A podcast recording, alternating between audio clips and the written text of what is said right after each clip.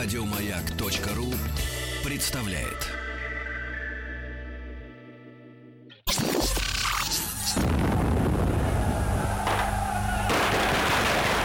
Граждане министры Временного правительства, именем Военно-революционного комитета объявляю ваше Временное правительство арестованным. Это Завершается пролетарская революция нашего экономики. Именем революции. Доброе утро. Сегодня с нами Василий Жанович Цветков, профессор МПГУ, доктор исторических наук. Здравствуйте. Здравствуйте. Ну и а, сегодня мы говорим об отречении от престола Николая II, но, наверное, а, продолжим с того места, где вы закончили в прошлый Краткое раз. содержание. Да. Ну, э, там остановились как раз вот на событиях э, понедельника-вторника 17 года. Это март, э, апрель- февраль-март, 27-28 февраля и 1-2 марта. Э, ну, там вот интересный момент как раз обсуждали по поводу того, как можно было ли там остановить, э, каким-то образом предотвратить вот расширение этого революционного процесса по Петрограду. А, отмечали как раз вот э, вопрос э, с правительственными силами, на что, собственно, правительство могло опереться после того, как уже армия стала переходить на сторону а, народа восставшего. И, в общем, да, действительно пришли к такому неутешительному выводу, что силы сокращались, таяли, ну, в буквальном смысле слова, как снег под весенним солнцем. А, и вот в этой ситуации э, получалось так, что какая-то новая власть э, уже была, по сути, нужна э, в Петрограде, потому что старая оказалась абсолютно бездейственной. Ну вот, с одной стороны, образуется у нас Совет рабочих солдатских депутатов, э, такое революционное направление, революционное крыло он представляет, и потом уже из него, вот из этого Петроградского совета вырастает, по сути, вся советская власть, э, и будущее уже по всей стране. А с другой стороны, вот так называемый Временный комитет Государственной Думы, потому что там э, такая ситуация сложилась. э, м, воскресенье накануне. А Родзянко, председатель Государственной Думы, получает э, предписание, получает указание от председателя Совета Министров Голицына о том, что Дума распускается на каникулы. И таким образом, э, следующий день, э, понедельник, начало недели, он уже все, он уже не имеет права никаких заседаний собирать. Э, И вот как считало, в общем, правительство считало, а, здесь э, не было смысла уже э, что-то делать вообще с Думой. Думу все распустили, разогнали, прикрыли, и, и чтобы она больше не выступала. Но решающий момент это переход армии, Петроградского гарнизона, переход армии на сторону восставших. И в результате вот меняется ситуация буквально на глазах. К концу понедельника, что, собственно, было у Хабалова э, в руках. У Хабалова, наделенного чрезвычайными вообще полномочиями, глава вот этих правительственных сил в Петрограде, э, полномочия-то у него были большие, но сил реальных для осуществления вот этих полномочий было, по сути, ну, ничего вообще. А, И вот интересное положение, как они стали в этой ситуации действовать. Э, Ну, как, наверное, обычно в таких случаях, бюрократический момент, э, нужно назначить еще какого-нибудь нового генерала, более решительного, более такого энергичного. А Хабалов э, власть, э, в общем-то, не, собирается э, выпускать из рук. Ну, вот ищет этих людей, таких вот энергичных военных. Вот находит сначала а, полковника Кутепова. Э, Тоже в прошлый раз вот мы о нем говорили, но ничего не получилось. Это день, э, понедельник, как раз 27 февраля. А потом э, появляется там такой генерал Занкевич, генерал-квартирмейстер генерального штаба. Ну, в общем-то, человек, в принципе, не такой уж, может быть, известный в строевых кругах. Кутепов том фронтовик, строевик, Занкевич больше штабист, но, тем не менее, человек энергичный, который вот хотел что-то все-таки там как-то остановить этот революционный процесс. Э, И вот он надевает там мундир Павловского полка, он в нем служил, и э, остаток э, правительственных войск, которые были верны еще царю, он пытается, значит, каким-то образом мобилизовать. И вот последние два пункта, которые удерживает правительство, это Адмиралтейский вообще вот район, но он тоже сокращался очень быстро, Адмиралтейский район, Адмиралтейская часть Петрограда, и остается у нас Адмиралтейство само и Зимний дворец. Вот, собственно, и все. А Петропавловская крепость, правда, вот на противоположном берегу Невы, она еще не контролируется восставшими, но она вот заперлась и все, и там вообще никакого движения нет. То есть они ждут, когда их там начнут брать штурмом, грубо говоря, готовятся к худшему. И это при том, что рядом Кромверский арсенал э, с большим количеством вооружения, но вот такая действительно полная апатия, полная пассивность власти. И в этой ситуации действительно вот э, уже начинаются какие-то движения начинаются со стороны Ставки, а, где э, как раз Николай II находится в этот момент, а, по созданию вокруг Петрограда вот этого кулака, так называемого, ударного, который призван там Э, как тогда говорили, э, нанести удар в голову революции. И если удастся вот это Петроградское восстание подавить оперативно, естественно, то тогда вот, может быть, удастся и предотвратить расползание революции по всей стране. Потому что это, в общем, тоже процесс уже был достаточно опасный и очевидный.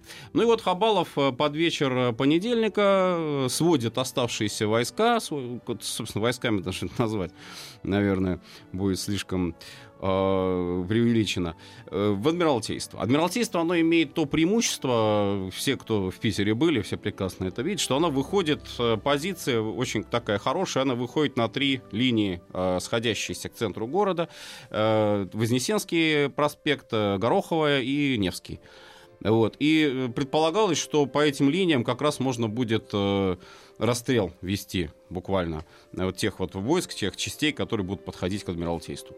Э, как ни странно, может быть, покажется, опять же, техники оказалось довольно много. То есть э, там, по воспоминаниям очевидцев, в Адмиралтействе было чуть ли поначалу не даже где-то несколько десятков пулеметов а, и около 10 артиллерийских орудий. То есть теоретически вот можно было там, я не знаю, оборону держать. Но количество людей, которые вот могли бы эту технику да. привести в действие, сокращалось стремительно, буквально. И у Хабалова под конец э, дня, вот э, как раз понедельника, у него под э, распоряжением остается там, ну, он даже сам точно вот не, не представляет, он при, примерный такой подсчет дает ему показатель э, не больше там двух-трех тысяч человек. И это сокращается, продолжает еще э, на протяжении вот этой ночи э, с понедельника на вторник. Ну, занимают они там круговую оборону, значит, приносят э, в Адмиралтейство дрова, там баррикады пытаются сделать каким-то образом. Вот, так сказать, так сказать последний пункт обороны делать из Адмиралтейства. А тоже интересный такой момент. Там был э, морской министр Григорович, адмирал Григорович, который, э, ну, вот тоже, наверное, важный момент. Он, э, в отличие от всех остальных министров, которые постоянно там менялись, вот это была министерская чехарда, Григорович держал свой пост очень долго. К нему претензий не было никаких. Флот воевал, в общем, достойно в Первую мировую. И вот он там, оказавшись в Адмиралтействе, это фактически же его ведомство, его здесь здание, он поначалу подумал, что это его хотят охранять. Потому что вот эти вот все силы, да, пришли до того, чтобы охранять его одного. Он к ним вышел, сказал, мне не нужна охрана, что вы здесь делаете -то? Зачем вы, вы это все? Развели. А Хабалов с ним даже говорить не стал. Он говорит, это вас не касается, все, у меня чрезвычайные полномочия вроде как, да, и вот что хочу, то и делаю. Ну, Григорович как-то обиделся и ушел. Потом, это, кстати сказать, обида, она на следующий день у него э, сработает. И вот они ждут нападения.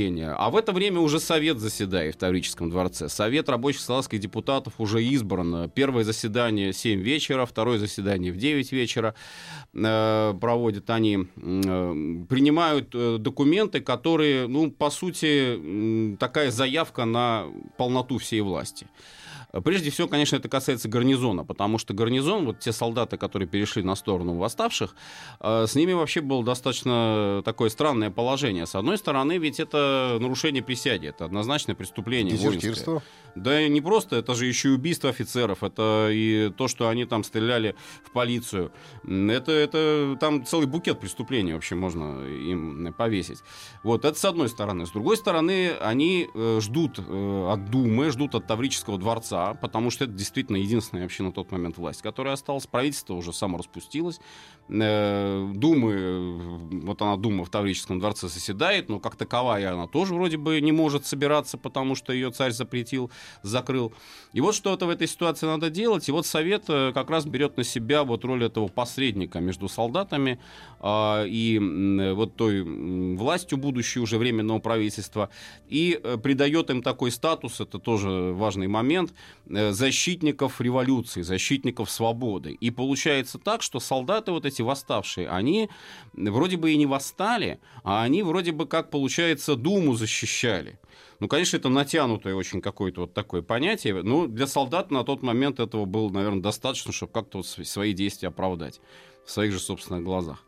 А, и тоже вот интересный момент. Керенский как раз, э, когда первые части солдат вот стали подходить к Таврическому дворцу, там тоже охрана была своя, и вот интересно, охрана не хотела пускать солдат в Таврический дворец. То есть вот солдаты пришли вот. к народу, а охрана Таврического двора, дворца их не пускает.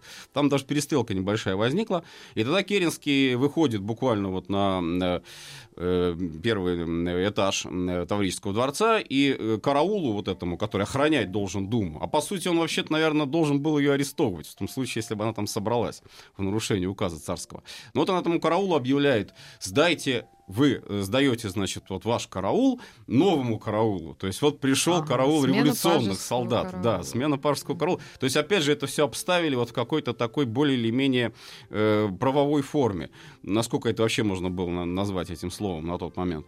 И вот произошла эта сдача. И вот у нас уже вокруг Думы, вокруг Таврического дворца вот таким явочным порядком образуется вот эта военная э, составляющая гарнизон и э, совет рабочий советских депутатов. Совет очень хорошо поступил, он занял сам, два самых больших э, здания, э, зала, помещения Таврического дворца. Это финансовые и бюджетные комиссии. Они Правильно. такие большие очень. Сразу. Да, вот. Ну, понятно. Да, сразу. Вот. И вот он там заседал. И то они сказали, что им мало места, им надо большой зал обязательно. Что-то от профессора Преображенского в них забирало, ну сказали. И девятая комната нам тоже нужна, мы там будем читать. В это время, что в это время делает Дума?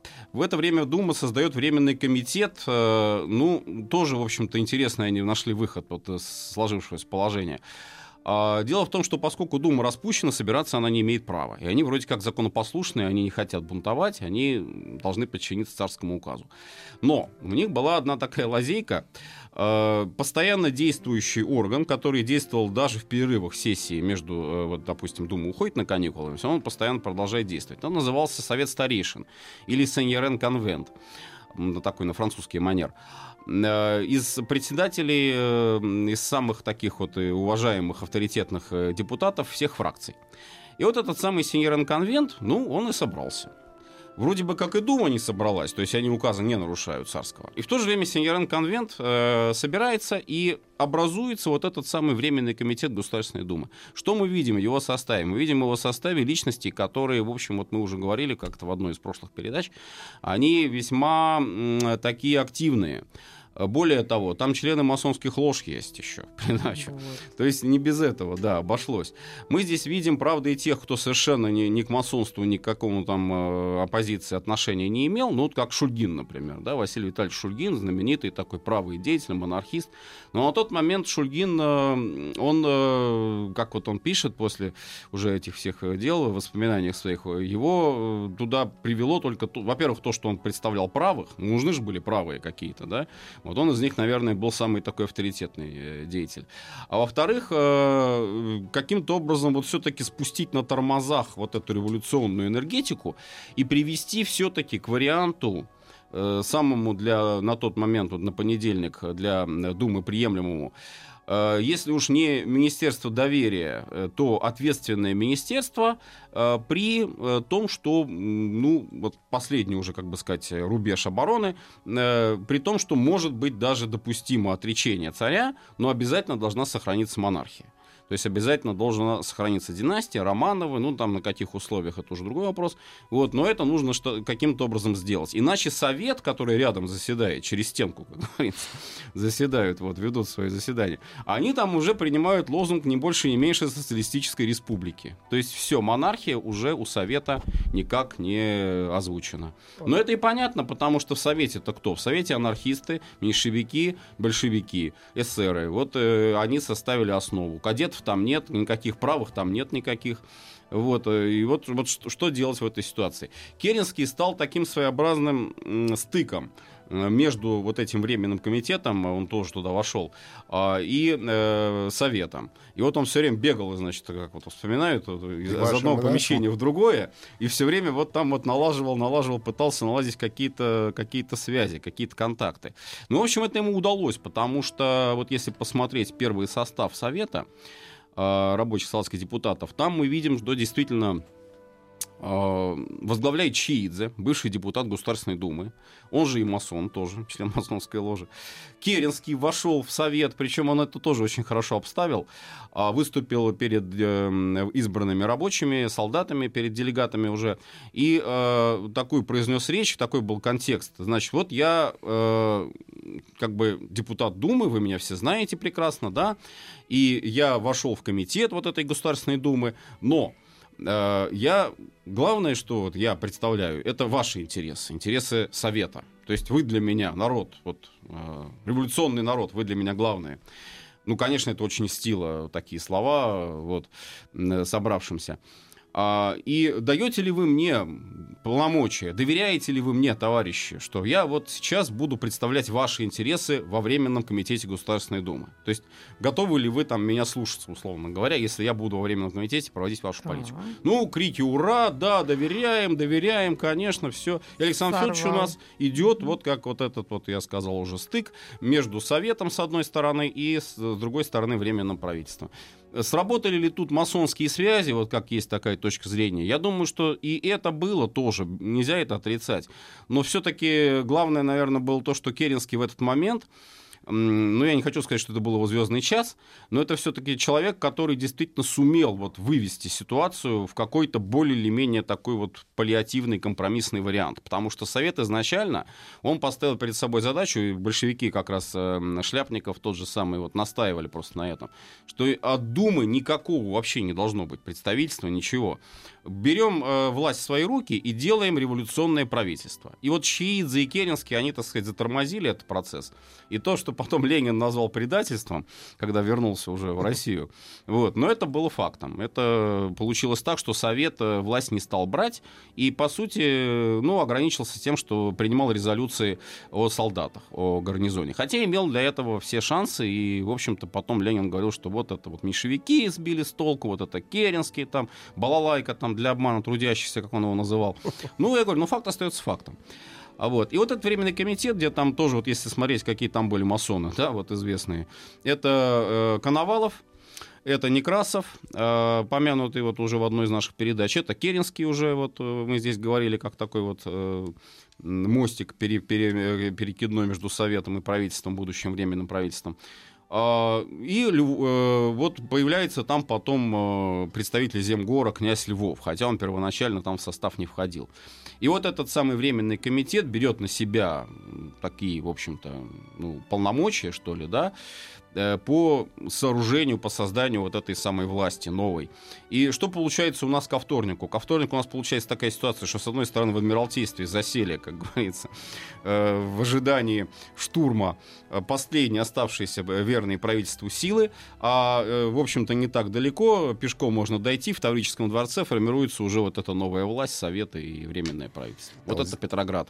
Здесь мы остановимся? Ненадолго. О том, что было дальше, нам расскажет наш гость Василий Жанович Цветков, профессор и доктор исторических наук. Оставайтесь, пожалуйста, с нами на Радио Маяк.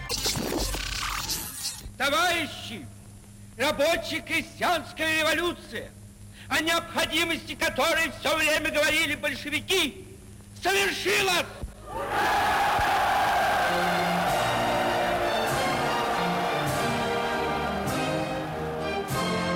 Именем революции.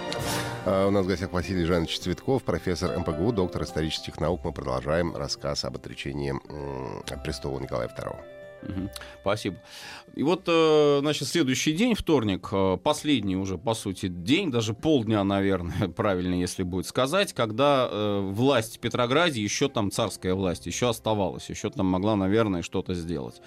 Вот. Но тут что вот интересно происходит? Происходит такое странное перемещение вот этих правительственных сил Хабалова, э, генерала Хабал, ну, Занкевич там э, и военный министр Беляев, тоже вот еще один человек, э, военный министр, естественно, ему надо быть э, там, где власть.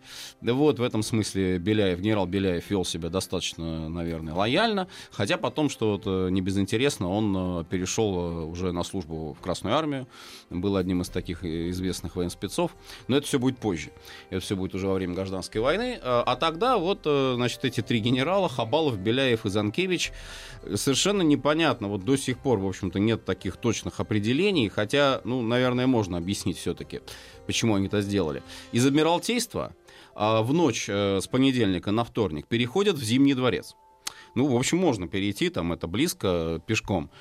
А что э, стало причиной? Э, то ли не понравилось Адмиралтейство с точки зрения обороны, ну, но это вряд ли, потому что там действительно все-таки вот позиция хорошая. То ли еще что-то, то ли, я не знаю, там э, поиск какого-то компромисса предполагался. А, и разместились на первом этаже Зимнего дворца, потому что второй этаж был занят под госпиталь. И вот этот ночной переход, э, там сохранились воспоминания одного офицера, полковник Данильченко такой, который а, командовал измайловцами. Вот последняя воинская часть, которая защищала в Петрограде э, правительство из вот этих гвардейских бывших эм, запасных э, полков, это были измайловцы. Измайловский полк, запасной батальон Измайловского полка. И вот эти э, измайловцы во главе с Данильченко, он вспоминал, э, есть это рукописное его э, воспоминание, как они переходили этой ночью. Фонари не горели. Мы, говорит, шли, и только вот белый снег отражался. Но было светло от этого снега, скрипел э, он под ногами, и вот он это запомнил э, на всю жизнь. Белый и, вечер, да, белый бел, белую, в белую пустыню ушли. Э, почти ни одного окно Зимнего дворца не горело.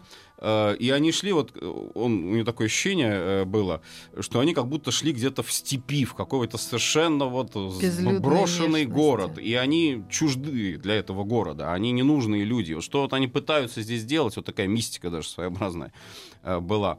Вот. И э, в Зимнем дворце, значит, Данильченко назначают комендантом этого самого Зимнего дворца. Силы тают, э, солдаты расходятся. К утру уходит артиллерия значит, уже не на что надеяться. Правда, э, вот Хабалов не теряет надежды, начинает из Зимнего дворца обзванивать по телефону министров. Э, а министры уже самоликвидировались. И уже э, вот первые появились пленники в Таврическом дворце, э, привели председателя Государственного совета Щегловитова, это был первый пленник, потом стали приводить министров, а Хабалов решил их всех обзвонить, чтобы они пришли в Зимний дворец и там начали заседать. Да, вот мы сейчас тут, значит, будем заседать. Неувязочка. Ну, еще одна, наверное, причина, может быть, более важная. В Зимнем дворце был госпиталь, и там э, были ну, достаточно хорошие условия просто для того, чтобы солдатам э, расположиться. Там топили, там была кухня. Э, вот. Они же с собой ничего не брали, кроме сухпайка, кроме сухарей. У них ничего не было вообще. Их вывели из казарм, э, и, и все. Э, и вот, значит, защищайте власть. Э, поэтому в этом смысле, наверное, Зимний дворец был предпочтительнее. Э, приезжает к утру Михаил Александрович Романов, э, брат э, царя, приезжает в этот Зимний дворец, и э, ему Хабалов пытается каким-то образом внушить, что вот он вроде бы как должен, как все-таки брат царя, должен взять на себя вот какие-то полномочия по э, там наведению порядка. Михаил Александрович вот в силу, может быть, с характера своего, в силу, может быть, вот того, что он постоянно вот это подчеркивает э, в февральские дни, он не хотел кровь проливать. Вот от этой почетной миссии, так сказать, брать на себя какие-то большие обязательства, он отказывается. Сказала. А, Вот. И э, потом уже вот предпринимают они попытку наладить какой-то контакт с царским селом. Вообще еще было, был один план, это прорваться. Но это был совершенно план, наверное, безумный. Прорваться через э, районы рабочие, к Пулкову. То есть вот этот вот остаток, значит, правительственных сил должен был выйти на Пулковские высоты и там соединиться с э, частями, которые, как они надеялись, подойдут все-таки с фронта, подойдут из Ставки, и тогда они вместе потом будут на Петроград наступать. Но от этого плана тоже отказались. И вот просидели они до утра э, вторника в Зимнем дворце, согрелись, поели, значит, солдаты, ну так более-менее какой-то порядок навели. И потом они обратно в Адмиралтейство переходят. То есть вот такой, вот, вот такой вот кочевье получается у нас. И э, в Адмиралтействе вот уже утром э, вторника, 28 февраля, последние часы, собственно, существования вот этой старой власти, а уже тот же самый Григорович, адмирал Григорович, значит, подходит и говорит, вы вообще что здесь собираетесь делать? Если вы собираетесь здесь держать оборону, то погибнут там ценные архивы, погибнут да. там ценные э, схемы, наш целый архив э, кораблестроительный погибнет, э, и вообще здание Адмиралтейства, оно для обороны, в общем-то, не приспособлено. Это не цитадель какая-то там. И вот э, тоже странное вообще поведение Хабалова. Хабалов с этим соглашается. Но я думаю, что сыграла роль, конечно, не только вот позиция Григоровича, который вот так вот встал на защиту архитектуры и архива своего рода, да, а сыграла роль еще два очень важных фактора. Первый фактор тот, что утром э, во вторник э, восставшие заняли Кромверский арсенал и Петропавловскую крепость. Все. Вот теперь уже обстрел через Неву будет вестись э, по Адмиралтейству из пушек. И было сделано вот по... Там сохранились сведения, правда, неточные, но были сделаны несколько выстрелов артиллерийских Даже по Адмиралтейству. Да, но не прямую наводку, а холостыми стреляли. То есть как бы было показано, что вот готовятся к обстрелу. Обозначили. Если они будут там сопротивляться, то угу. будет открыт огонь на поражение. Вот похожая ситуация была, когда будет штурм Зимнего уже в октябре 17-го. Тоже Петропавловка начнет стрелять по Зимнему дворцу. Ну, там уже боевыми они будут стрелять. Вот. И, в общем, все. То есть понятно, что здесь оборона вот в таких условиях она невозможна. Опять же, продолжает сокращаться вот, э, численность защитников. Э, и в конце концов, э, к, полдню, к полудню э, вторника у Хабалова остается уже несколько сот измайловцев, там запасных каких-то еще оставшихся кексгольмцев. Остатки Кутеповского отряда подошли. Правда, без самого Кутепова. Сам Кутепов уже не пошел в Адмиралтейство. Понимаю, что все здесь уже проиграно. И вот в таком составе э, что-то делать, я не знаю, держать какую-то оборону, конечно, невозможно. В этот момент окружают Адмиралтейство уже вот эти красногвардейские отряды плюс э, части гарнизона, которые перешли на сторону революции, и предлагают сдаться Хабалову. И Хабалов сдается. Все, на этом заканчивается, выводятся остатки измайловцев, э, значит, их не трогают, э, ничего им не делают, выводятся из Адмиралтейства, идут к себе в казармы. А Хабалов, Беляев, Занкевич э, их арестовывают. Арестовывают и отправляют в Таврический дворец. Вот, собственно, все, что осталось в Петрограде. 1 марта, последний уже, собственно, наверное, вот из таких э, каких-то воинских сил, 1 марта 17 года уже на следующий день объявляет о, о том, что пере, признает власть э, вот этого Временного комитета Государственной Думы Академия Генштаба. 350 офицеров. Вот, на тот момент, значит, признают, а что они, они тоже признают? временное они правительство. подписывают? Нет, они, при... они э, выходят... происходило очень просто. А, приходят э, делегаты в Таврический дворец угу. от тех или иных воинских частей, или сами там воинские части, подразделения какие-то небольшие, с красными бантами, естественно, все, и, и заявляют о том, что мы, вот, представители такой-то воинской части, э, мы признаем вашу власть, мы признаем новую, значит, власть в Петрограде. Вот все, Петроград уже под контролем революционных сил. В это же время, вот как раз 1 э, марта, происходит очень интересные события в Москве. Но вообще, казалось бы, Москва вторая столица по статусу, да, Э, она могла бы, наверное, стать вот неким альтернативным таким центром против э, революции, против революционного движения. Но там вообще никакого сопротивления власть не оказывала. Там был такой генерал Мразовский, тоже вот одной из прошлых передач мы говорили о нем, монархист, убежденнейший монархист. То есть это был человек, который вот в эмиграции потом писал э, разные статьи, в журнал, журнал «Дуглавый орел» выходил, вот он там, значит, тоже писал и, и все время обвинял всяких там думцев, всяких либералов, что вот они такие сякие довели, значит, страну, да.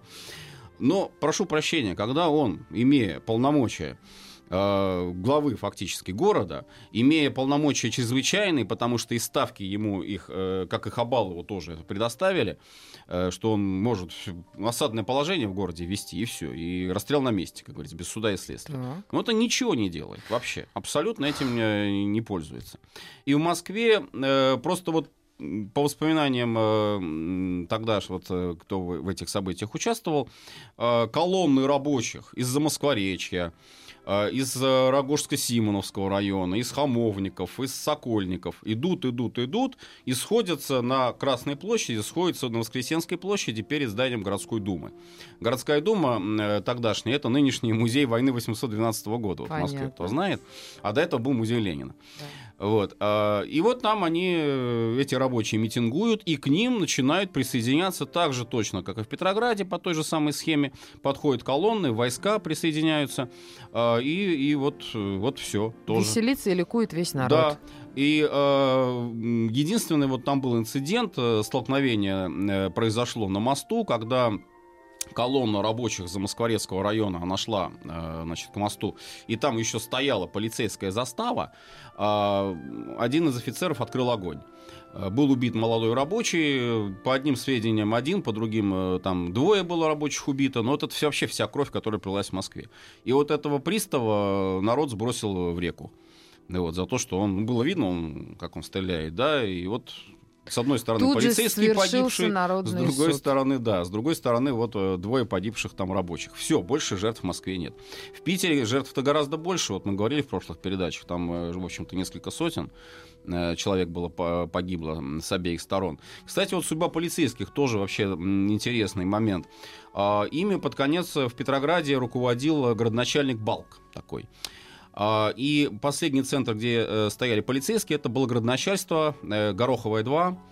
А, И вот Балк э, тоже утром понедельник, э, 28 февраля, полицейских собрал, и произошла сцена, ну, примерно вот напоминающая, как наверняка вот многие видели, смотрели, фильм «Бег», да, Булга- по Булгакову. Вот когда э, юнкера приходят, да, вот они последние защитники, так сказать, э, Крыма, Белого, и э, полковник, э, который там находится, он объявляет юнкерам, что все, снимайте с себя погоны, разоружайтесь и расходитесь.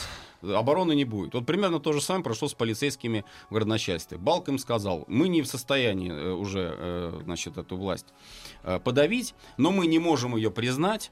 Единственное, что я вам могу сказать, снимайте с себя погоны, снимайте знаки различия, расходитесь по домам. Самоликвидируйтесь. Расходитесь по домам, да, вот. И э, полиция тоже разошлась. Следующий день, вот это тоже вообще трагедия питерской полиции, начинаются массовые самосуды просто.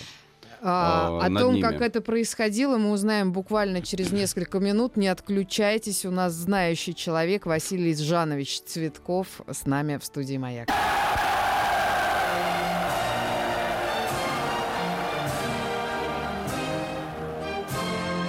Именем революции. Доброе утро, Василий Жанович Цветков, профессор МПГУ, доктор исторических наук, сегодня с нами. Где же был все-таки Николай в это время, пока все это происходило?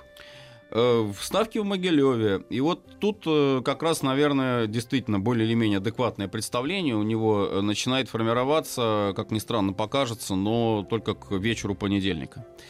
Потому что до этого э, он получал, конечно, телеграммы от Родзянко, но это был такой вот самый возбужденный, э, можно так сказать, человек во всем Петрограде, который действительно писал э, телеграммы государю, писал телеграммы в Ставку о том, что вот здесь у нас гражданская война вообще уже началась.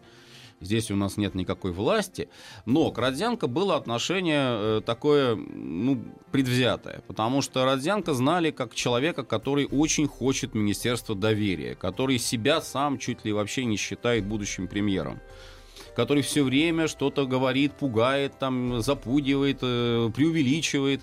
Ну, чудак Родзянко написал мне какую-то чушь, на которую я даже не буду отвечать. Вот реакция государя на вот эти депеши Родзянки. Это с одной стороны. С другой стороны, генералы, тот же Хабалов, тот же Беляев, тот же Протопопов, министр внутренних дел, э, пока он, его не арестовали, они, э, ну, в общем, вот писали о том, что ничего такого катастрофичного не происходит, начиная вот с четверга, с 23 февраля.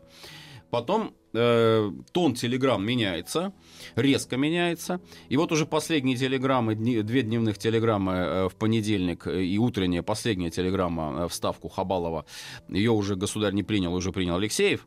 В купе с сообщениями о том, что в Москве тоже, в общем, происходят э, беспорядки, плюс к тому, что еще и в Кронштадте начинаются волнения, Мгм. вот это все действительно создает впечатление, что что-то серьезное. Ну, наверное, последние э, сообщения, вот все-таки, которые заставили э, Николая II что-то делать, это уже сообщение из царского села от Александры Федоровны. Тут ведь надо учитывать, что царское село рядом с Петроградом, э, второй как бы тоже еще один такой центр сопротивления, который действительно реально мог бы стать центром сопротивления.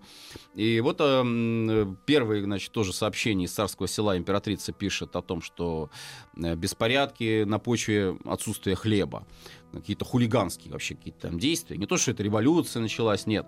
И вдруг от нее в понедельник государь получает письмо, извещение э, о том, что э, революция достигла катастрофических размеров. Вот раз уж супруга так пишет, Значит, ну, да, уже тогда действительно, действительно уже что-то серьезное. Дрянь. Он собирает э, свое ну, такое мал, малое совещание, там генерал Алексеев, э, э, генерал Воейков, э, дворцовый комендант и э, генерал Дубенский.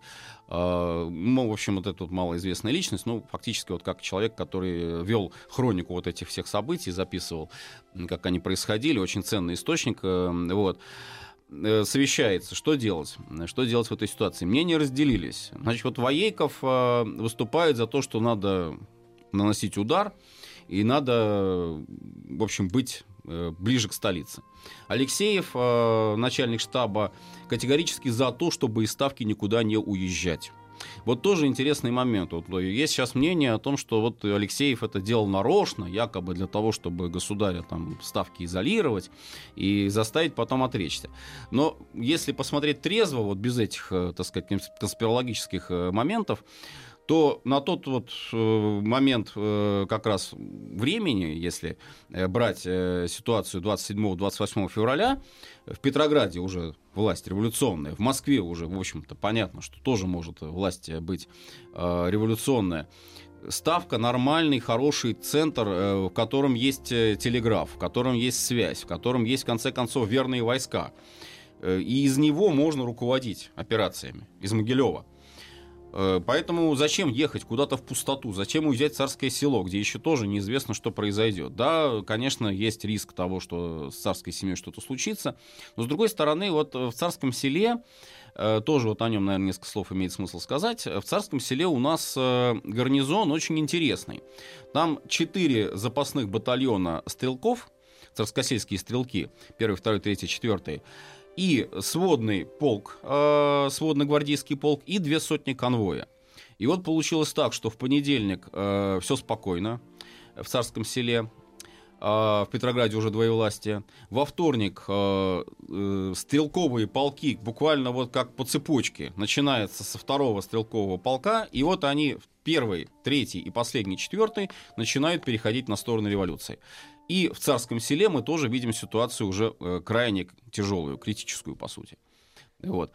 А ехать в царское село в таких условиях очень большой риск. Ну, собственно говоря, этот риск потом оправдался. То есть э, то, что сделал царь, э, с одной стороны, это можно понять и объяснить как намерение возглавить вот, штурм Петрограда, условно говоря, но с другой стороны, без учета реальных сил, которые могут быть в его распоряжении.